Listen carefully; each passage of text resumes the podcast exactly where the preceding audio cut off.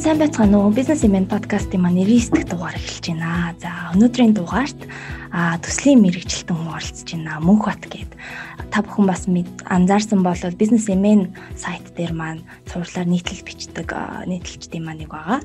За, өнөөдөр бид хувь хүний хөгжил а ер нь одоо өөрөө өөртөө эзэн болохын тухай ярина. За, бас одоо Питер Дракер хэмээх агуу сэтгэж байдаг. Тэр хүний Managing Oneself гэдэг номын хүрээнд хүүхэн өөрийгөө дайчилж өөрийгөө хөгжүүлэхэд юу хэрэгтэй байдаг юм бэ? Тэрнтэй нь юу туслах вэ гэсэн сэдвийн хүрээнд ярилцахаар цуглаад байна. За сайн байна уу та? Та манай сонсогчдод өөрийгөө танилцуулаач. За сайн байна уу? Хоёр тулан сонсогчдын өнөөдрийн мэнд төргий. Подкаст орж оролцуулж байгаа баярлалаа. Намайг Мөнх бат гэдэг эдийн засгч мэрэгчлээ. Одоо Worley Engineering компани зардлын шинжээч албан тушаалтай ажилладаг. За ажил маань голцоо төслийн зардлын анализ, төлбөр тооцоо, тэгээ гүйцэтгэл гэсэн ажлууд дээр төлөвж ажилладаг да. Аа би бол өөрөө project finance, project management чиглэлээр 8 жил жилдээ ажиллаж байгаа. За чөлөө цагаараа блог бичдэг. Сая хэлсэнчлээ яг хувь хүний хөгжил менежментийн боловсруулал гэдэг нэг тиймэрхүү талаар уншсан номнууд дээр үндэслээд блог бичдэг байгаа. За тэгэхээр а за self management гэж англиар хэлээд байдаг те энэ ойлголтоос ер нь яриагаа эхэлсэн зүгээр ах гэж бодож байна. Яг self management гэдгээр яг юуг хэлээд байна вэ? Тэгээ ер нь энийг одоо хувь хүний хөгжил зохион байгуулалт хөө монголоор ер нь юу гэж буулгавал арай зөв байх бол. Аха. Тэгэхээр ойлголтынхоо талаар аа яривал ер нь хувь хүний хөгжил те тэр хувь хүний одоо менежмент энэ төр бол ганц хувь хүндээ бус гэр бүл улс орон олдон байгууллага тэгээд тэр нийгэмд ч бас өндөр ач холбогдолтой зүйл гэж бодож байна. Тэгээд self management гэдэг нь гэдэг маань бол нэлээд урт түүхтэй болов тий таны мэдгэн хувьд сэтгэл зүйн хувьд бас менежментийн зүгээс харсан ч гэсэн их өргөн ойлголттой урт түүхтэй гэж бодож байна л да. Аа тань мэдхүн талаас бол жишээ нь хүн нөгөө өөрийгөө те таньж мэдэх өөрийн эзэн болохын тулд тэгэхээр те хүн гэж юу вэ? Хүрээлэн буй орчин маань юу вэ? гэсэн одоо ерөнхий танин мэдхүү асуултуудыг их асуух шаардлагатай болов те. А түүнд тэрэнд хариулахад нь одоо байгалийн шинжлэх ухаан, философи, математик гэдэг олон юм боловсролын ерөнхий боловсролын хугтгуунууд тусалдаг баг. За. А жишээ дурдвал одоо жишээ их урт түүхтэй гэдэг талаар жишээ дурдвал эртний грекийн үеэс те боловсролынхон гол цөм нь know thyself буюу хүн өөрийгөө таньж мэд те өөрийгөө эхлээд хин бэ гэдгийг асууж сургад дараад нь те эргэн тойрныгоо бас сониучод гэсэн тийм ойлголт төр түшгэлсэн байдаг гэж уншиж байсан юм байна.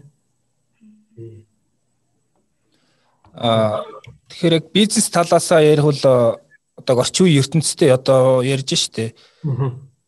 Та өнөөдөр дипломууд маргааш баг таны мэдлэг хуучирна гэж ярьж байна. Тэгэхээр яг одоо ийм маш хурдан өөрчлөгдөж байгаа энэ одоо орчин нөхцөлд яг өөрөө өөртөө эзэн байж те яг өөрөө өөртөө одоо яг жинхэнэ усаар ажил ажиллахын тулд ер нь яг одоо яг одоо юун дээр анхаарах вэ гэдэг юм. Энэ тал дээр ер нь яг ямар хөө ойлгох зүйлийг баримтлах хэрэгтэй.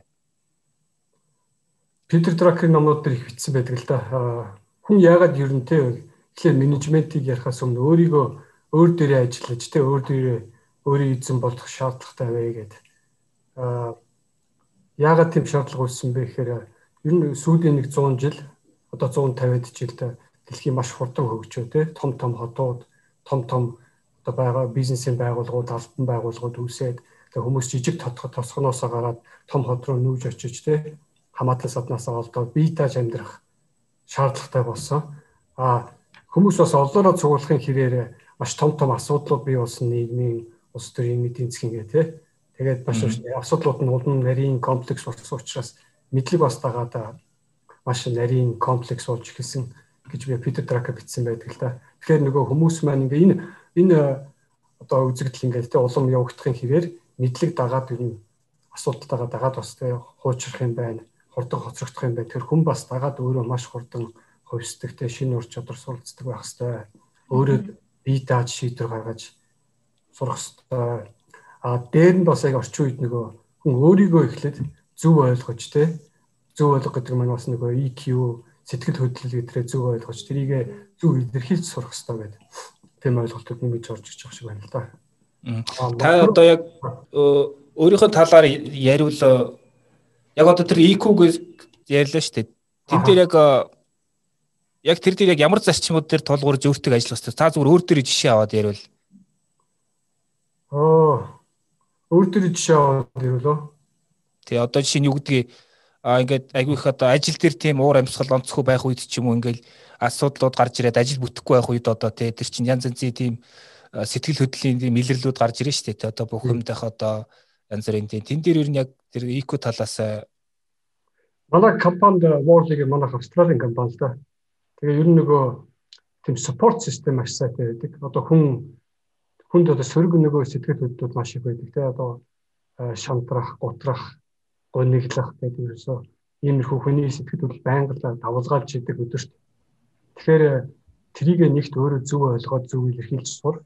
Иргэн тойрны хүмүүс нь бас трийг нь ойлгоод сонсож тэ ойлгож одоо нэг empathy sympathyтэй байх тийм талаар бас их сургалтууд явуулдаг л да.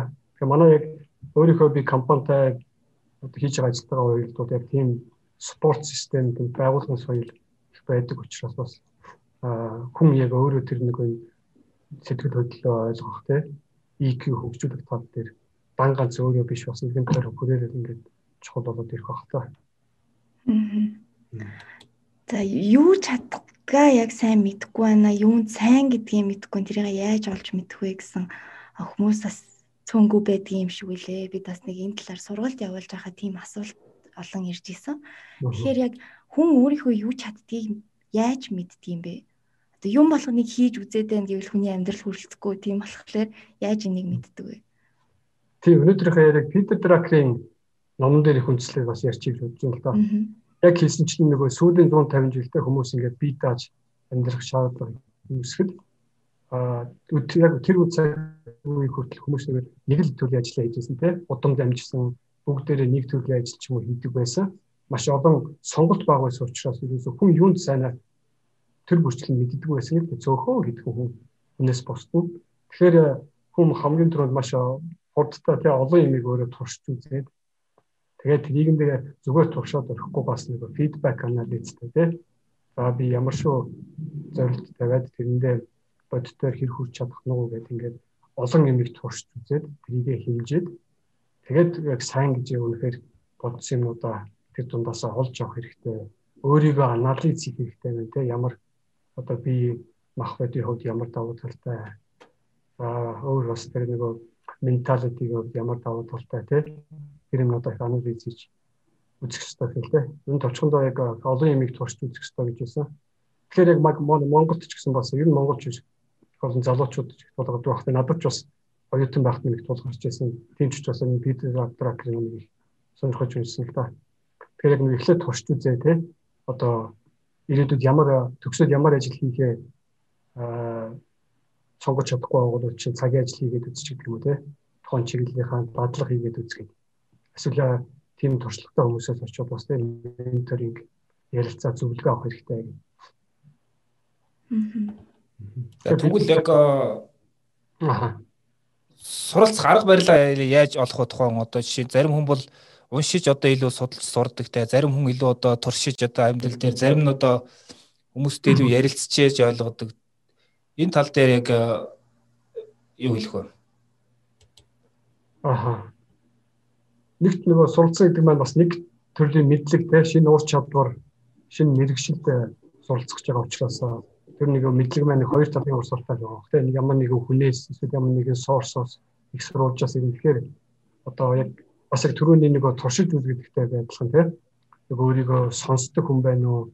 Бичдэг хүн бичиж сурдаг хүн байна уу? Эсвэл нөгөө өөр хүнд одоо мэдснээ тийм ярьж зарж зааж сурдаг хүн байна уу? Эсвэл нөгөө өөрөө өөртөө ярьж бас сурдаг хүн байдаг гэсэн тийм Шекспирийн хамлеттэй гадаг шиг ингээд өөрөө өөртөө яриад өөрийгөө хөгжүүлдэг тийм бас гоцсон мөч байдаг гэсэн аа Тийм тэгээ бас бусдаас суралцдаг хүн байна уу те би яг ингээд нэг ганцаараа сууж хийдэг хүн юм уу яг ингээд олон хүнтэй те танхимд ороод тэгээ бусдыгаа хараад бас сурдаг хүн юм уу гэдэг. тэр өөрийнхөө тэр яг онцлогийг мэдэж авах хэрэгтэй гэсэн л дээ. Тэгэхээр яг дахиад бас туршиж үзэх хэрэгтэй байна да. Хэрвээ мэдэхгүй байвал энэ арга барилуудыг аль нэг өөртөө зохицох нь хам аль нь хамгийн их тэгээ прогресс прогресстэй байх нь тэрийг бас хэмжиж үзэх шаардлагатай байна л да. А таны хувьд ер нь яг яаж суралцвал илүү л одоо үлдцтэй Аа миний хувьд бол яг би уншсан, үзсэн, харсан юм а бичиж буудгаад тэгээ эргэн тойрондоо бас ярьж өгдөг л дээ. Тэгээд нөгөө ярилцаад тэгээ ярилцахаар нөгөө хүмүүсээс маань бас өөр санаанууд, өөр тийм миний хараагүй үнцгүүд гараад тэгэхээр улам нөгөө уншсан юм маань бас бууж өгөөд ойлгогдоод суудаг учраас ер нь жоохон өөрийгөө бол тийм бичиж тэгээд тэрнийхээ дараад нөгөө хүнтэй ярилцаж сурдаг хүн бол гэж бас эсвэл хожимтой их сургуулаа төгснөхийн дараа олж авсан л да. Аа өөрийн чинь хувьд бол бизнесмен дээр энэ дуун зүгээр. Зүгээр. Аа бизнесмен дээр ингээд гой гой уншсан номсон номсон талаар нийтлэл бичдэг те. Тэгэхээр өөрийн чинь бас нэг ном унш гарга барилын талаас асуух гээд байна л да. Аха. Аа миний арга барилхээс илүү би бас тэгэхээр нөгөө номноос суралцсан юм л да. Аа яг тэр нөгөө Mortimer Adler гэдэг Америкийн нэг тийм социологч хүний ном байдаг. Тэр номон дээр яг ер нь ном унших маань те бас бусад нөгөө бас ур чадвар суралцахтай адилхан аргатай, техниктэй. Тэрийг нь суралцах хэрэгтэй гэдэг. Яг тэр номын дагуу би бас тэр номныхон тэмдэглэлийн нийтлэл бичсэн л те. Яг тэрнийхээ арга дагуу эхлээд ерөөсөө юмний нөгөө ингээд том те зургаар нь харах харж сурах хэрэгтэй юм байна.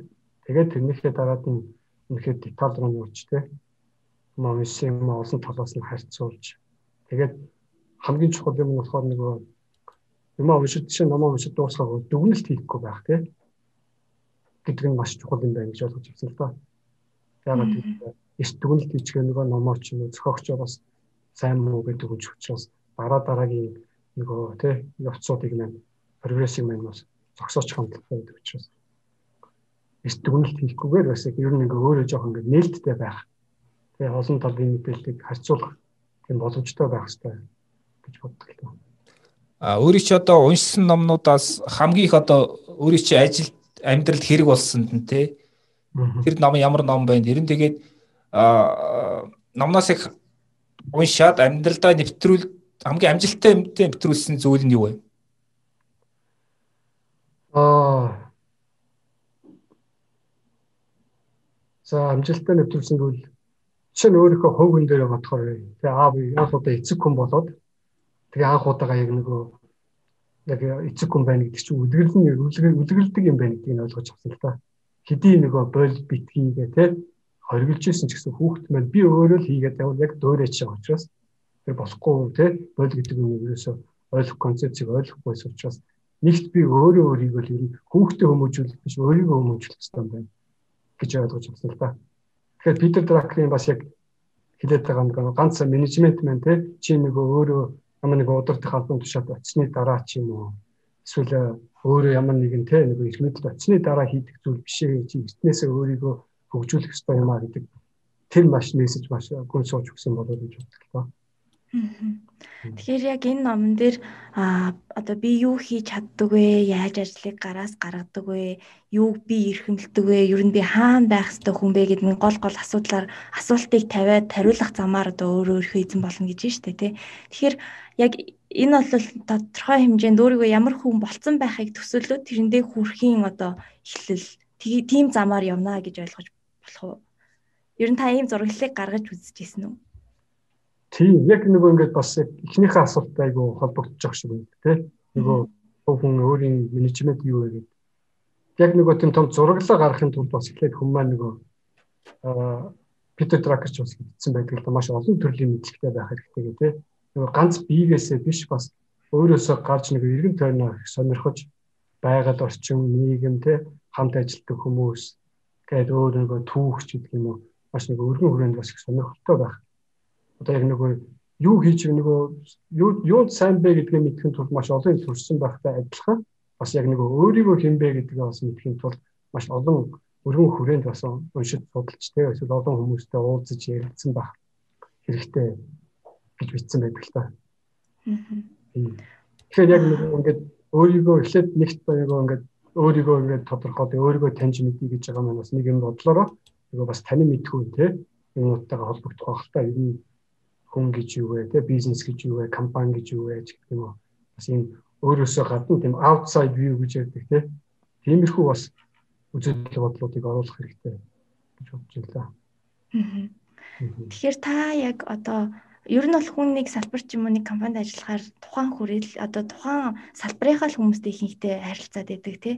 Тэгэхээр өөр одоо өнцгийг олж харах ч юм уу эсвэл одоо өөр мэрэгчлээ өөр туршлагатай хүмүүстэй уулзахын тулд та жишээ нь юу гэдэг вэ? Аа би яг сургуулаа төгсөж байхдаа бас нэг төгсөөд нэг тий Японд Японд би өөр Японд сургууль төгссөн гэсэн үг. Тэгэхээр мундаг компанид ажиллажсэн нэг тийм төгсөгчөөс асууж байсан да. Одоо яг яавал дээр вэ? Яг иймэрхүү асуудал асуугаад ямар мэрэгчлээ яах вэ? Өөрийгөө сайн яаж олж мэдэх вэ гэсэн чинь. Гэхдээ чи яаж юм сурдгаад мэдчих байгаа даа гэж хэлж ирсэн байхгүй. Тэгээ би өөрөө ер нь яаж яаж юм сурдаг вэ гэж бодохоор ер нь нэг ажил дээр нэг тий олон дахин хийж үзэх хэрэгтэй байна гэдгээ мэдсэн учраас яг миний хувьд бол жишээ нэг компанид ороод нэг төсөл төслөөр ажиллахыг бол юу өрдөл болгоод л доо. Төслөөр ажиллахаар нөгөө нэг компанид орно гэхгүйгээр тий тодорхой хугацаанд тодорхой ур чадварыг эзэмшээд тэгээд дараагийн өөр төсөлтөөр ч юм ажиллах гэх яг нөгөө зөвхөн нэг салбарын юмдаа баригдахгүйгээр нэг нэг мэдлэгтэй хүмүүстэйг ингээд байнга ингэж уулзах тэ нэг хүрээл дунд байх биш орчноо ингээд байн байга өөрчлөх шинэ орчинд ороо шинэ ур чадвар сурахад хэрэгтэй байдгийн болоо гэж бод. Энэ бол яг миний нөгөө өөрийн арга барил та. Хүн болгон бас тэгж сурдаг болохоор Таны ажил бол яг тэнд олон өөр хүмүүстэй уулзах боломжийг олгоод идэг байна шүү дээ тий. Тийм яг өөрөө яг тэрнгээрээ. Тийм. А тэгэх боломжгүй хүмүүсээ л одоо таны уншсан номнуудаас ч юм уу тийм арга юу байдаг бол тийм зөвлөгөө юу байдаг бол одоо юу гэдгийг одоо уран зургийн галерейд очиж гэдэг юм уу тиймэрхүү арга хэмжээнд дээр очиж гэдэг юм уу те өөр хүмүүстэй уулзаж танилцаж ярилцахын тулд одоо ч одоо ч яг бас хүн нөгөө зөвхөн ярих нөгөө сонсох унших биш нөгөө видео контент маш их боловсролын видео контентууд маш их гарч байна л дээ.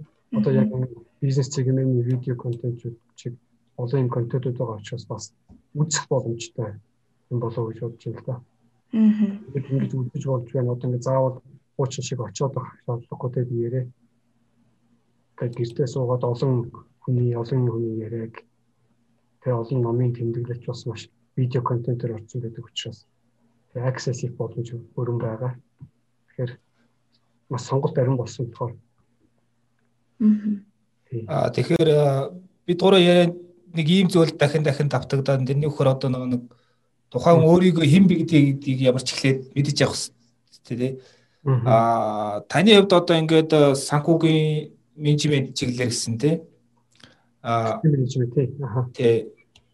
Та яг өөрийгөө яг хэн гэдгийг яаж тодорхойлж ирсэн бэ гэхлээр за би энэ ажлыг яг хийх ёстой юм байна энэ ажил надад тохирох ёстой байна гэдэг ч юм уу те. Би ер нь ийм хүн байх юмстай ингээд тэрийг яаж анх одоо мэдэрч ирсэн бэ? Оо яг их сургууль төгсөхдөө яг нөгөө career development гэдэг тийм хичээлүүд те маш их тийм юмуд одоо өдөрлгүүд болдог л доо тэгээ эндаа нөгөө тэрэнд оролцоод явж байхаар чи яг төгсөөд те 5 жилийн дараа 10 жилийн дараа хэн болмоор байна? Ямар ажил хийдэг болмоор байна те? Аа ямар орлогын жилийн орлогын түвшинд хэд баймаар байна гэж маш олон асуултуудыг шууд нээлттэй асуугаад л хэлдэг юм байна те. Тэгэхээр яг би бол нэг тиймэрхүү тийм өдөрлгүүдээр тэгээ хүмүүстэй уулзж байгаа ер нь өөрөөс анхудаад гэж асуугаад нэгт одоо яг чи өөрөө юу хүсэж байгаа вэ те гэдгээ тодорхойлох шаардлагатай байсан. А хоёрт тэг хаана байх одоо 5 10 жилийн дараах төлөвлөгөө юу вэ? Тэгэхээр яг иймэрхүү асуултуудыг эхэлж хүн болгонд тавих хэрэгтэй байна л да. А миний хувьд ч гэсэн бас яг яг л иймэрхүү замналаар яваад тийм өөрөө бас яг өөрийгөө тань одоо ч хүртэл бас ингээд таниал явж байгаа да. Аа. Одоо өөртөө ажиллах тал дээр гэдэг чинь бас нөгөө нэг цаг гэдэг гэдэг нөөцөө бас айгүй бодлоготой хойрлох хэрэгтэй тийм ягаад тэгэхээр нөгөө нэг ийм яриа гэдэг чтэй ухаантай хүмүүсийн нууц нь цаг зарж мөнгө хэмнэлгүй мөнгө зарж цаг амьдаг гэдэг. Тэгэхээр яг өөрөө чи хувьд яг цагийн одоо тэр менежмент гэх юм уу өдөр хойролт ямар хөө байдаг? Аа ер нь яг ажил маань нэг гэр ажил гэдэг хоёр хуваагддаг л да тий. Гэрт бол яхаар нөгөө хүүхдийн хэрэгцээ шаардлагыг бүх цаг маань төлөвшдөг. А ажил дээр бол яг очиод ажлын ач холбогдлоор нь ирэмблээд тэгээ хамгийн их ач холбогдолтой маш хийгдэх шаардлагатай ажлыг л төрүүлж хийдэг гэж боддог л доо. Тэгэхээр яг нөгөө би өөрөө хиймээр байгаадаа ч биш нөгөө тэр тухайн төсөлтэй тухайн компани ажил бас эсвэл өөр хүний нэг ажил минийнээс хамаарч байгаа бол тэрийг нь өртөлж хийх те. Тэр нь тэгээд цаашаа бас нөгөө гүйцэтгэл бүтээмжид маш их нөлөөтэй болвол ер нь нэг тэгж л ач холбогдлоо хийдэг л те. Тэгэхээр яг нөгөө ирэмблээд явахаар угаасаа нөгөө ингээд тэр ихний 3 4 5 ажил нь угаасаа маш жин эзлээд ирэх учраас тийшээгээ цагаа тий оруулаад Питер Дракер ч гэсэн яг effect manager гэдэг номонд яг энэ талаар их маш бичсэн байдаг л та. Питер Дракерийн номноос э, яг өөрийн ажилд одоо хамгийн их одоо хэрэг болж байгаа нь юу вэ? Зарчмуудад. За яг сони чинь нөгөө цагаа зөв зарцуулах тий. Тэр байна. Аа өөрийнхөө хийж байгаа ажлуудад бас нөгөө үнэлт үнэл өгч анализ хийж явах тий бас нэг тодорхой нэг үйлрэлт ч юм уу сад ч юм уу тий өөрийгөө ажлыг нэг дүгнэх ер нь цаашдаа би яг юу хийх ёстой байна яах ёстой байна гэдэг эргэж харах тий үнэлэх тиймэрхүү юмнууд нь маш мессежүүд нэг буудаг л да. Тэгэхээр ер нь бол хүн зоригтой хүрээд хүссэн одоо өөрийгөө бүтээхийн тулд одоо зориг гэж нэг том юм тавиад тэгээ тэрэндээ хүрэхин тулд төлөвлөгөө гаргаад ажиллаж штэ тий. Тэгээ тэрийг өдөр болгон тогтмол ингээд сахилга баттай хийх шаардлага гарна. Тэгээд сахилга батын тал дээр та ер нь ямар зарчмыг баримталдаг вэ? Үнэмтэл дээр бас одоо хэлэх зөвлөгөө гэдэг юм уу? Сахилга батыг баримтлах гэдэг л ер нь нийцтэй бараг хамгийн том шалгуур нь одоо бэрхшээл нь болоод шүү дээ. Тэгэхээр аа би одоо нэг уншиж байгаа ном маань нөгөө Ray Dalio гэдэг hedge fund manager-ийн нэг principles зарчим гэдэг нэг шинэ ном орчуулагч гэсэн. Тэрийг уншиж байгаа л та. Яг тэрэн дээр бас яг энэ асуудлуудыг бичсэн байсан л да. Хүмүүс нөгөө ажлаа нэг арваа нэг ажлаа арваа нэг ажлыг тууштай хийхин тулд сэтгэл хөдлөлтөөр тийм үндэслэж төлөвлөгөөгөө гаргах гэдэг юм уу эсвэл нөгөө өөрийгөө өөдөө пушж өгөх тийм өөрийгөө одоо цэнэглэж те өгөх юм маань сэтгэл хөдлөл биш зарчим байх хэрэгтэй гэж бичсэн байл лээ. Хувийн амьдрал дээрэж ажлын амьдрал дээрэж гэсэн.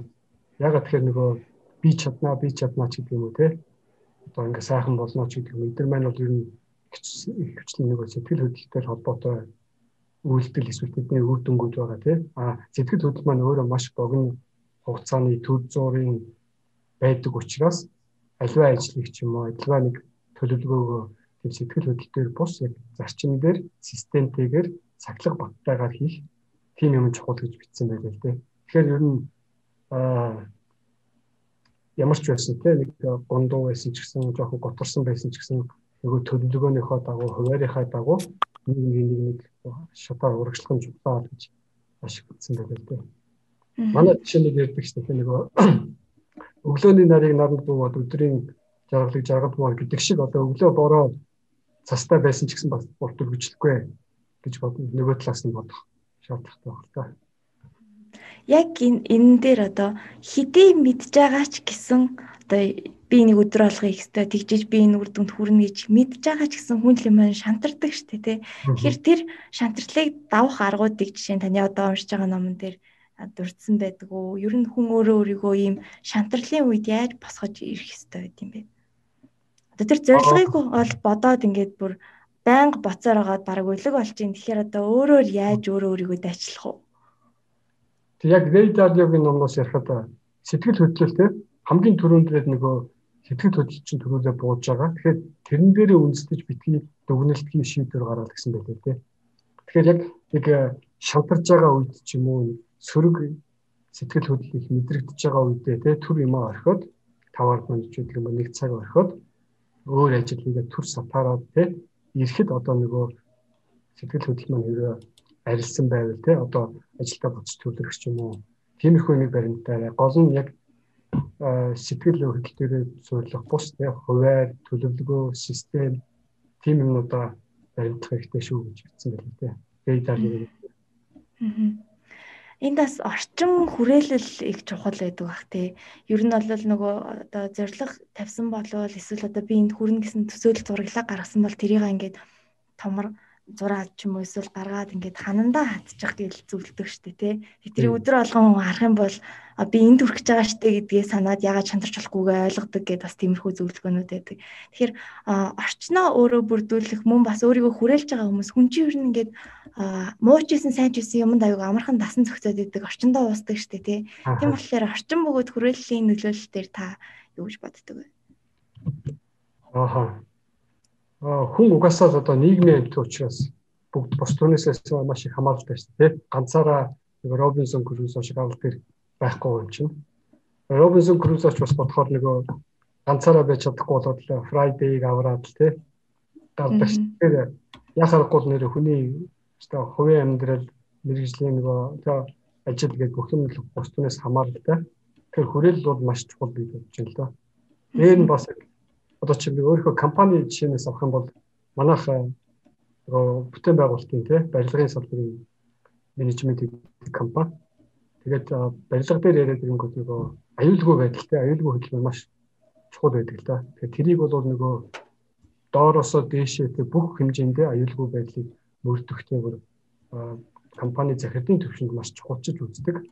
Тэгэхээр одоо нөгөө зорилт маань бол нэг тийм орлого энэ төр хийсэн илүү ямар ч байсан нэг осол авааргүй тэгээ тиймэрхүү нэг сарыг нэг жилийг нэг 7 хоногийг давна гэсэн тийм зорилтууд маш их тавигддаг л да. Тэгэхээр нөгөө офс дээр ч одоо би бол уул нь яг нэг барилгын талбар дээр ажилладаг хийдэг хүн биш боловч тэр мессеж нь над дээр ч маш их буудаг. Тэгэхээр нөгөө ар гэртэй годомжинд явсан офс дээр байсан ч гэсэн нөгөө ингээ хой тэр чинь нэг юм тэ аюултай юм биш үү? Энд чинь ингээ аюултай биш үү гэдэг тиймэрхүү дадлууд аяндаа суучдаг юм байна. Аа Тэгэхээр хүрээллийн тийм байгууллагын соёл маш хүнийг өөрийг нь бас төлөвшүүлэхэд маш чухал гэж бодож байна. Дагалдагч редактораас асуухад а та яг өөрийнхөө зорилгыг тодорхойлоод тэгж орчноо бүрдүүлдэг үү? Одоо хүрээллээ бас тэгж бүрдүүлэхийг хичээдэг үү? Энэ тал дээр та юу нь яадаг вэ?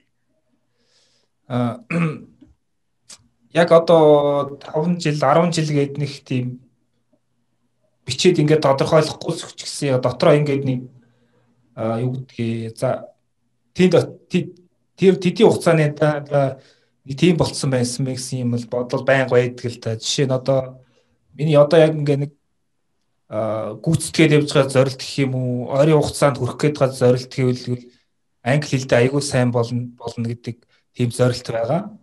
Аа би бол орос хэл мэднэ ярьдаг. Тэн төгссөн учраас яг тэр төвшөндөө ядаж ингээд англи хэлийг эзэмшиж чөлөөтэй ашиглаад явах гэсэн тийм зорилтоо. А одоохондоо бол англиар бол ном уншиж जैन тэгээд ойр зур ярьж जैन. А бичиж үл арай эхлэх байгаа. Тэр бол бас ойрын хугацааны нэг зорилт. Ийм нэг зорилт байгаа. Тэгэхээр миний бодлоор ингээд алхам алхамар те баг багаар одоо мэдээж англи хэлийг бол нэг сарын дотор сурна ч гэдэг юм уу? Богино хугацаанд бол би бүтээх ажил биш үү. А гол нь тэр зорилтод хүрэх алхмуудыг ерөөсөө ингээд алдахгүй ингээд өдөр бүхэн жоохон жоохноор нь хийгээл. Ерөөсөө ингээд миний нэг баримтлаг зарчим бол ерөөсөө ямар нэг зорилго тавьсан бол тэр зорилгодоо хүрэх одоо тэр процессууд их те дадал олгоод өөрийнхөө аль болох хэрэглээ олгоод амьдралынхаа нэг салсгүй шиг болгочвол ингээд тэр айгуу зовлон бахтай ингээд нэр бахтай цаг хугацаа ч гэсэн одоо зардал ч гэсэн ингээд багтаа ингээд хүрх тийм нэг э, одоо механизм гэх юм уу та тий. Жишээ нь англи хэлийг сайн сурах тэр англи хэл гэдгийг зүгээр л одоо ажлынхаа ч юм уу хувь амьдралынхаа ямар нэг хэрэглээ салшгүй дадал болгочвол тэр нь хамгийн амарх юм шиг санагдаа. А түүнээс тусгай ингээл төсөө хуваарлаад цаг зарцуулаад явхад бас байдаг л та буцаад янз янзын ажил байдаг болохоор тэгэхээр ерөөсөө ингээд өдөр болго хийдэг ажлынхаа нэг болгочвол тэр бол хамгийн зөв шийдэл юм шиг зүгээр надад санагддаг. А жишээ нь одоо би сарын дараа ихэд одоо 20 хил хаян ч гэдэг юм одоо тийм бол ерөөсөө тэрийг ингээл өглөө босоод нэг дасглаа хийдэг тэр юугаа ингээл ерөөсөө эзэч хаягахгүйгээр зүгээр дадал болгочвол тий тийм л зарчим надад айгу тохиромжтой санагдав. Өөрийн чи хувьд тий надад ч гэсэн ер нь яг тэгэж тэгнэ гэж бодоод тэгээд ингээд өдөр алхан хийх хэрэгтэй гэдэг нэг юм тустай өөрөөсөө тустай юм шиг ботхоор яг сүултээ ялт болж хувраад идэв юм шиг санагдтiin. Тэгэхээр яг нэг бол бас сонирхдаг зүйлээрээ дамжуулвал гэдэг юм одоо юу тийм жишээ нь таны одоо англи хэлний жишээ нь тэгвэл би одоо сонирхдаг сэдвэрээ юм унш тийм үү? Кино үзэж болдог ч юм уу те гих мэтлэн ингээд арай сонирхолтой байх байдлаар ялангуяа одоо өөрийнхөө зан чанарыг мэддэг бол жишээ нь би бол өдөм айгу амархан уддаг шин юм руу амархан өсөрдөг тийм хүн. Тэгэхээр одоо аль болох өөрийнхөө сонирхдаг юмар сонирхолтой байх үднээс нь би тэр юмаа сурж ингээд одоо өөртөө хөвшүүлэхийг яг хичээдэг Тэгэхгүй л бол би л залхам шантрна гэдгээ мэддэг болохоор аль болох сонирхолтой байх үднээс бас заримдаа ингээд за за өнөөдөртөө ингэчээ болчих гэд заримдаа өөртөө бас чөлөө өгдөг. Тэгээ тэрнийхээ хариуд одоо маргааш нараа их хийн ч гэдэг юм уу. Гих мэтэр одоо өөрөө өөртөө тохиролцоонд хүрээл явдаг та. Төрөөд орчин гэд ярьж ирсэн тий. Орчин дээр болохоор яг одоо манай гэр бүлийн хүн бол одоо надтай харьцуулбал яг тийм бичгийн талын хүн биш л дээ. Одоо надтай харьцуулбал ном ном тийм зөөхөн уншдаг гэх юм уу те? Сонирхол нь арай өөр те. А тэгэхээр яг хөө ингээд яг тийм одоо гэр бүлийн нөхцөл хоёр тис өөр сонирхолтой ингээд байх чинь бас нэг арай нэг юм одоо юу гэх юм арай өөр тактик шаарддаг юм шиг байл л те. Хамгийн түрүүд нөгөө хүнийхээ одоо яг тэр нэг хүсэл сонирхлыг айгуу сайн ойлгох те. Тэгээд айгуу тэр нэг дэмжиж болох тэр нэг одоо нэг моментууд биш те. Тэрэн дээр алдахгүй ингээд дэмжээдтэй ингээд ганц хоёр хуу урам юг байсан ч гэсэн тэр тэрийг хэлчингүү тэр чи ингээд айгу тийм тухайн үед цэник өгөөд яваад байгаа байхгүй ингээд түлхээл те. Тэр үнэсэн цааш нь тэгэхээр а хэрвээ яг чи өөрийнх өөрийнхөө сонирхолтой юмыг хийх тийм орчноо бүрдүүлэх гэж бодож байгаа бол одоо чамтай тэр одоо тэр орон зай те тэр одоо амьдралаа хуваалцж байгаа тэр хүний бас сонирхлыг нь хязгаарж болохгүй те. Тэр хүн өөрийнхөө сонирхлыг хэрэгжүүлэх бас нэг тэр боломжийн чих юм уу зарим үед нь дэмжиж ингээд туслаа явуучвал эргээд тэр хүн чинь чиний сонирхлыг ойлгож эхлэнтэй үнэхээр энэ хүн чинь ийм хийгээд байгаа юм байна. Ингэх гээд яваад байгаа мэдээ нөгөө хүн чинь ойлгож эхлэн. Түүнээс зөвхөн одоо нөгөө нэг би одоо дуртай юм ээж чи намайг ингэж болохгүй те одоо тэгэл яваад байвал тэр чинь бас арай л буруу тийшээ явчихна л да. Тэгэхээр энэ нэг харилцсан ингээд нэг нэгнийхээ ойлгож дэмжиж явчвал эргээд тэр нь ингээд нөгөө нэг потенциалыг нь улам нэмээ явчихдаг юм санагдав.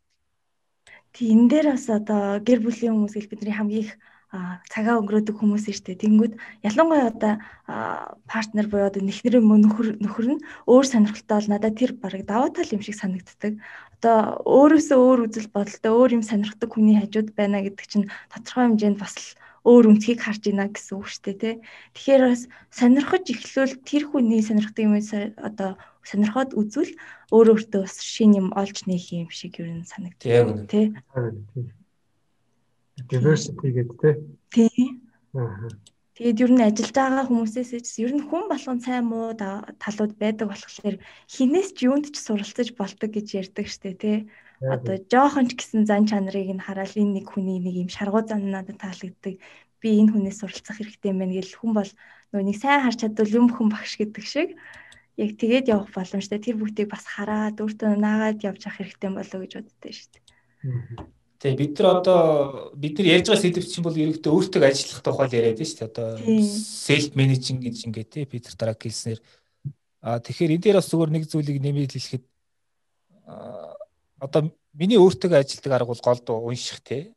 Одоо уншиж тэндээс одоо мэдлэг авах. Тэгэхдээ сүүлийн үед бас би яг одоо уншихаас гадна бас өөртөө ажиллах нэг арга нь юу гэхээр өөрийнхөө сэтгэл хөдлөлүүдтэй аягуулсан ажиллах хэрэгтэй юм шиг одоо Ягаад гэхээр нөө сүүлийн үед би нөө emotional intelligence гээд номыг уншиж байгаа. Уншиж байгаа ч их сонсоод явж байгаа ингээд өдөрт ингээд гэр ажил хоёрын хооронд сонсоо явж байгаад тэнд айгүй сонирхолтой поинтууд гарч иж байгаа. Юу гэхээр уур гэдэг бол угаасаа л хүнд байдаг тийм сэтгэл хөдлийн нэг хэлбэртэй. Тэр бол хизээч зайлах явахгүй байж лээ. Ямар ч уурга өнгөж бол мэдээж байхгүй шүү дээ. Тэгэхээр тэр номынх нь эхэн дээр нэг гоё үгээс Аристотл хэлсэн тийм яг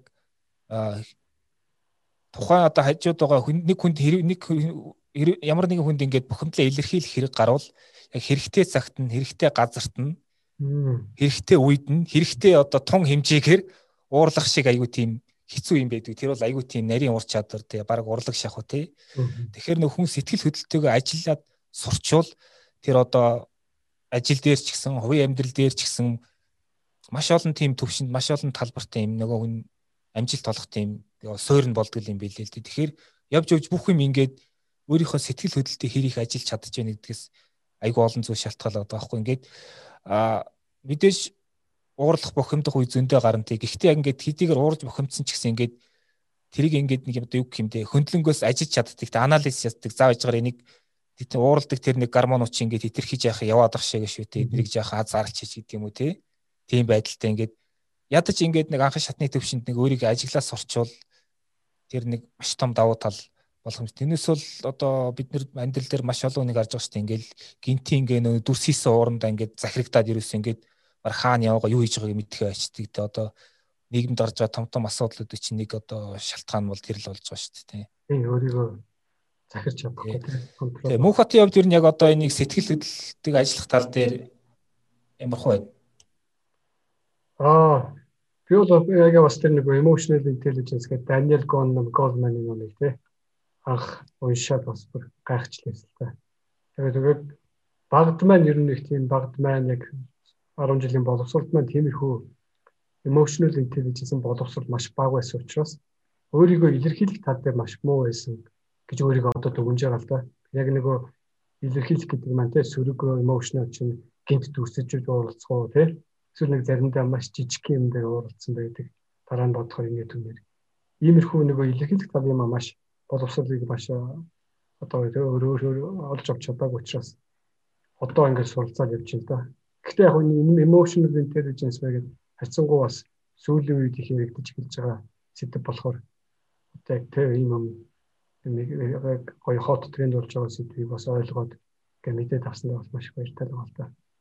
Энэ тал дээр бас сэтгэл зүйчэд ингэж зөвлөдөг юм байлээ. Одоо уур ч юм уу ямар ямар ч хамаагүй эмоц хүн яг тэр эмоц төрхөөрөө шууд тэрэндээ удирдагдаад нөгөө шийдвэр гаргачих гад байдаг. Эсвэл үйлдэл хийчих гээд байдаг. Тэгэхээр эхлээд яг тэрхүү үед өөрийгөө бариад толгойдоо энэ явдал яаж өрнж болох вэ гэд бүх одоо хувилбараар би ийм эмоц гаргавал ингэж болох нь гэд одоо тоглоулаад гэдэг юм уу төсөөлөд үзчих юм бол тэр нөгөө эмоц ингээд нэг удаа ингээд одоо тэрийг ингээд үлдсэн юм шиг эсвэл тэр үйл явдал болцсон юм шиг мэдрэмж төрөнгөд хамаагүй тавьширч ирд юм лээ. Тэгэхээр тийм арга бас байдаг гэж би уншиж ирсэн юм байна. Тэгээ тэр чинь нөгөө нэг одоо эмоцийг эмоци антом гэж яриад байгаа шүү дээ. Одоо зөвхөн хүний бие шиг ингээд задлан шинжилээд а энэ эмоц чи одоо эндээс ингэж би болсон юм байна. Энэ хэсэг нь ингэж одоо надад нөлөөлдөг юм байна гэж юм ингээд задлаа шинжилчихээр тэр чинь ингээд тэр нэг процесс явагдаад аа дараа нэг байхгүй болчих. Тэсвэрийг эмоцсон моцод. Харин тий. Тэр айгу зүгээр арга шиг санагдсан. Тэгээд тэр номноос надад бас нэг таалагдсан зүйл нь юу гэхээр хүнд ингээ хоёр төрлийн ухаан байна гэдэг байгаа байхгүй одоо нэг нэг тал нь одоо рационал тий одоо нэг логик мог юу гэдгийг одоо тийм зарчмын юмнууд тий а нөгөө талдаа эмоцийн ухаан гэдэг одоо орсууд бол эмоционал юм гэж яриад байдаг тий а тэр тэр бол айгүй их ингээд ялангуяа орчин үеийн нийгэмд айгүй их тийм оо тулгамдж байгаа айгүй их оо нийгэмд хилцэж байгаа тийм сэдв. А тэгээ тэр одоо эмоцийн ухаан талаа ингээд таньж мэдээд тэрнтэйг ажиллаа сурчвал ер нь тэгээд ялангуяа бизнест бол тэгж ярьдаг шүү дээ. Never make decision emotionally гээд хизээ сэтгэл хөдлөлтөд тулгуурж одоо шийдвэр гаргаж болохгүй тий.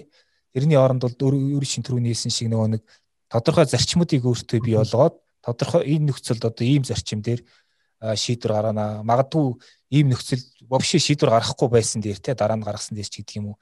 Тийм зарчмуудыг ягаад явуучвал тэр бол аюух тус болдгол юм шиг хэлээ л дээ. За тэгэхээр а буцаад Питер Тракерийнхаа ном руу ороход хамгийн сүүлд яг одоо өөрөө өөрийгөө өөрөө өөртөө эзэн болсон хүний тавих асуулт хариулах асуулт бол би ямар хувь нэмэр оруулах чадах вэ гэдэг асуулт байсан шүү дээ. Тэгэхээр тэр бол байгууллагын хэмжээнд одоо хот суурин, улс орон гэдэг юм уу те цаашлаад бүр томорч болно. Тэгэхээр хүн өөрөө өөрийгөө одоо өөрөө өөртөө эзэн болж өөрөө өөрийгөө ингэж хөгжүүлснээрээ одоо цаашлаад гарах том одоо үр дагавар нь юу байдаг вэ? Аа. За. өөрийгөө тий. Аа. Нэг бодлын одоо юм уу чиг одоо ингээд бид нар шигтэй залуу мэрэгчлэнүүдийн зүгээс бодоход одоо нөгөө хүн өөр дээрээ өөрийгөө таньж мэдэх тэр оношлох тий анализ хийх аргууд нь бизнест ч гэсэн бас ингээд төсөл дээр ч гэсэн ижилхэн зарчмууд хэрэглэгддэг юм билээ л дээ. Тэгэхээр бизнесийн хүн бизнесийн анализ, бизнесийн анализ хийн бүтээгдэхүүн анализ хийн гэдэг маань яг адилхан өөрийгөө анализ хийх одоо ижилхэн арга техникүүд хэрэглэдэг. Тэгэхээр энийг эзэмшсэн хүний хувьд бол баш цаашаа тэ нэг бизнесээ хийх ч гэдэг юм уу төсөл дээр ажиллах улам нөгөө мэрэгсэн зүйлдээ улам мэрэгшгэд маш том давуу тал бий болгох юм байна. А тэр нь тэгээд одоо хүн нийгмийн лэмт учраас одоо сайн сайхныг хүсэж байгаа учраас тий тухайн группийнхаа илүү гүйцэтгэл бүтээмжийг нэмэгдүүлэх гэвэл өөрөө яг өөр төрлийн ажиллах тий техникийн нэгт маш сайн эзэмших хэрэгтэй байна. А тэгэх юм бол яг нөгөө одоо яг тэгсэн цагтаа би ямар хувийн юмар орж чадах вэ? Миний нөгөө үр дүн гаргаж чадах юм хаана байж болох вэ гэдэг асуултаа тавиад тэрэндээ үр дүн гаргахыг ажиллаа хийгээд хийж эхлэх учраас одоо ямар нэгэн нөгөө хаягдал те одоо waste те тийм юмнууд багасаад тэгээ маш их efficient те дээр нь effective гэдэг одоо юмнууд маань нэмэгдээд явах юм болоо гэж бодчих юм да. Энэ яг efficient effective гэд хоёр үг гэдэг шүү дээ. Нэг нь үр ашиг нөгөөх нь үр дүн гэд. Энэ хоёрын ялгааны талаар таныг сайн тайлбарлаж өгч одоо илүү үр дүнтэй үр ашигтай ажиллахын ялгаа гэвэл юу аах вэ? Питер Дракер хэлэхдээ нэг efficiency гэдэг маань юмыг яаж зөв хийх вэ гэж тодорхойлсон юм билээ. Аа, effective байна гэдэг нь юу вэ гэхээр зөв зүйлийг яаж хийх вэ гэсэн билээ. Тэгэхээр нөгөө юмыг зөв хийнэ гэдэг маань одоо бизнес дээр бол жишээ нөгөө тий зардал багтай тий ма зардал багтай маш волюм ихтэй ч гэдэг юм уу хийж тий юма хямдхан маш олноор хийж болно. Энэ мань бол нэг одоо нэг efficiency бочих боловч нөгөө тал дээр зах зээл дээр нөгөө яг задлаа энэ efficiency ихтэй хийсэн бүтээгдэхүүн нь орлогдохгүй тий зах зээл дээр одоо хэрэглэгчнэр хүлээж авахгүй бүтээгдэхүүн болсон байвал effective биш л болчихж байгаа гэж жишээ маш их тавьсан байдаг л да. Тэгэхээр нөгөө яг энэ efficiency, effectiveness гэдэг хоёр юм а байнга хамт авч яваарай. Аа. За өнөөдрийн подкаст маань арай яг онцлогтой болоод байна тийм гурлаа харилцсан яриа тий. Тэгээд өөртөө яаж ажил ажиллах вэ гэдэг сэдвээр бид гурав ярьж байна. Миний хувьд бол асуулт дуусчихлаа. Тий. Таныг бас айгүйх ном уншдаг болохоор ер нь бол хувь хүний хөгжлийн ном бол одоо маш их байдаг шүү дээ. Тэгэл ер нь бол бүхэл цаг үеийн байнгын эрэлттэй номууд байсаар ирсэн. Тэгэхээр таны уншсан номнуудаас тэгээд хүм аль болох хүн болны тэр бүр мэддэггүй гэвэл зүгээр юм болов. Гурван ном санал болгоод ямар ном санал болгох вэ? За. Naked Ape гэдэг нэг английн биологч хүн биологч нэг зоо зоологист гэдэг тийм амьтын судалдаг хүний тухай бичсэн ном байдаг юм лээ. Тэр маш их зөв одоо түрүүний бидний ярьсан нөгөө emotional intelligence энэ нөгөө хүрээлэл гэдэг тийм энэ бүх зүйлийг амьтны ертөнцөөс олж харсан. Тэгээ хүний ертөнцтэй хүний хүн хүний нийгэмтэй маш холбож тайлбарлсан судалсан айгүй техэн ном байлээ. Та нэрийн дахиад л нэрээ сая сайн гэдэг аа ape гэдэг. Аа за за. Naked. Desmond Morris гэдэг хүний ном байсан. Аха. Миний яг зөв өөрийн нөгөө одоо яг маш хамгийн дуртай ном байна. Monte Cristo гүн байдаг л да. Аха. Яг нөгөө тий Monte Cristo болж байгаа үйл явдал нь маш ерөөсөө яг амьдралд ойрхон санагддаг. Яг би хэд хэдийн шоронд очиж орохгүй ч гэсэн бас яг Monte Cristo гүн шиг тэнд төгжигдэх төгжигдсэн байх тийм мэдрэмжийг маш их авах тохиол байдаг учраас тэндээсээ яаж гарах вэ? Тэ? Яаж ойлгох вэ гэдэг тэр ном бас хэрэгтэй классик учраас тийм л учраас классик байсан баг та. Бас нэг өөрийгөө бүтээсэн түүх шүү дээ. Бүтээсэн түүх учраас бас. Аа тэгээ бас нөгөө нэг ном маань бол Ray Dalio-гийн Principles гэдэг ном. Ялангуяа залуу мэрэгчлэн тэ над шиг бид нар шиг хүмүүст маш их нэгтэй ном болов гэж бодож байгаа. Би өөрөө яг одоо уншиж байгаа болохоор. Аха. За баярлалаа бидний урилгыг хүлээж авч подкастт маань оролцсонд баярлалаа. За та бүхэн манай подкастыг Google болон Apple-ийн podcast application мөн M+ application болон YouTube-ээс сонсох боломжтой шүү. За дараагийн дугаараараа уулзцаая. Баярлалаа. Баярлалаа. За баярлалаа.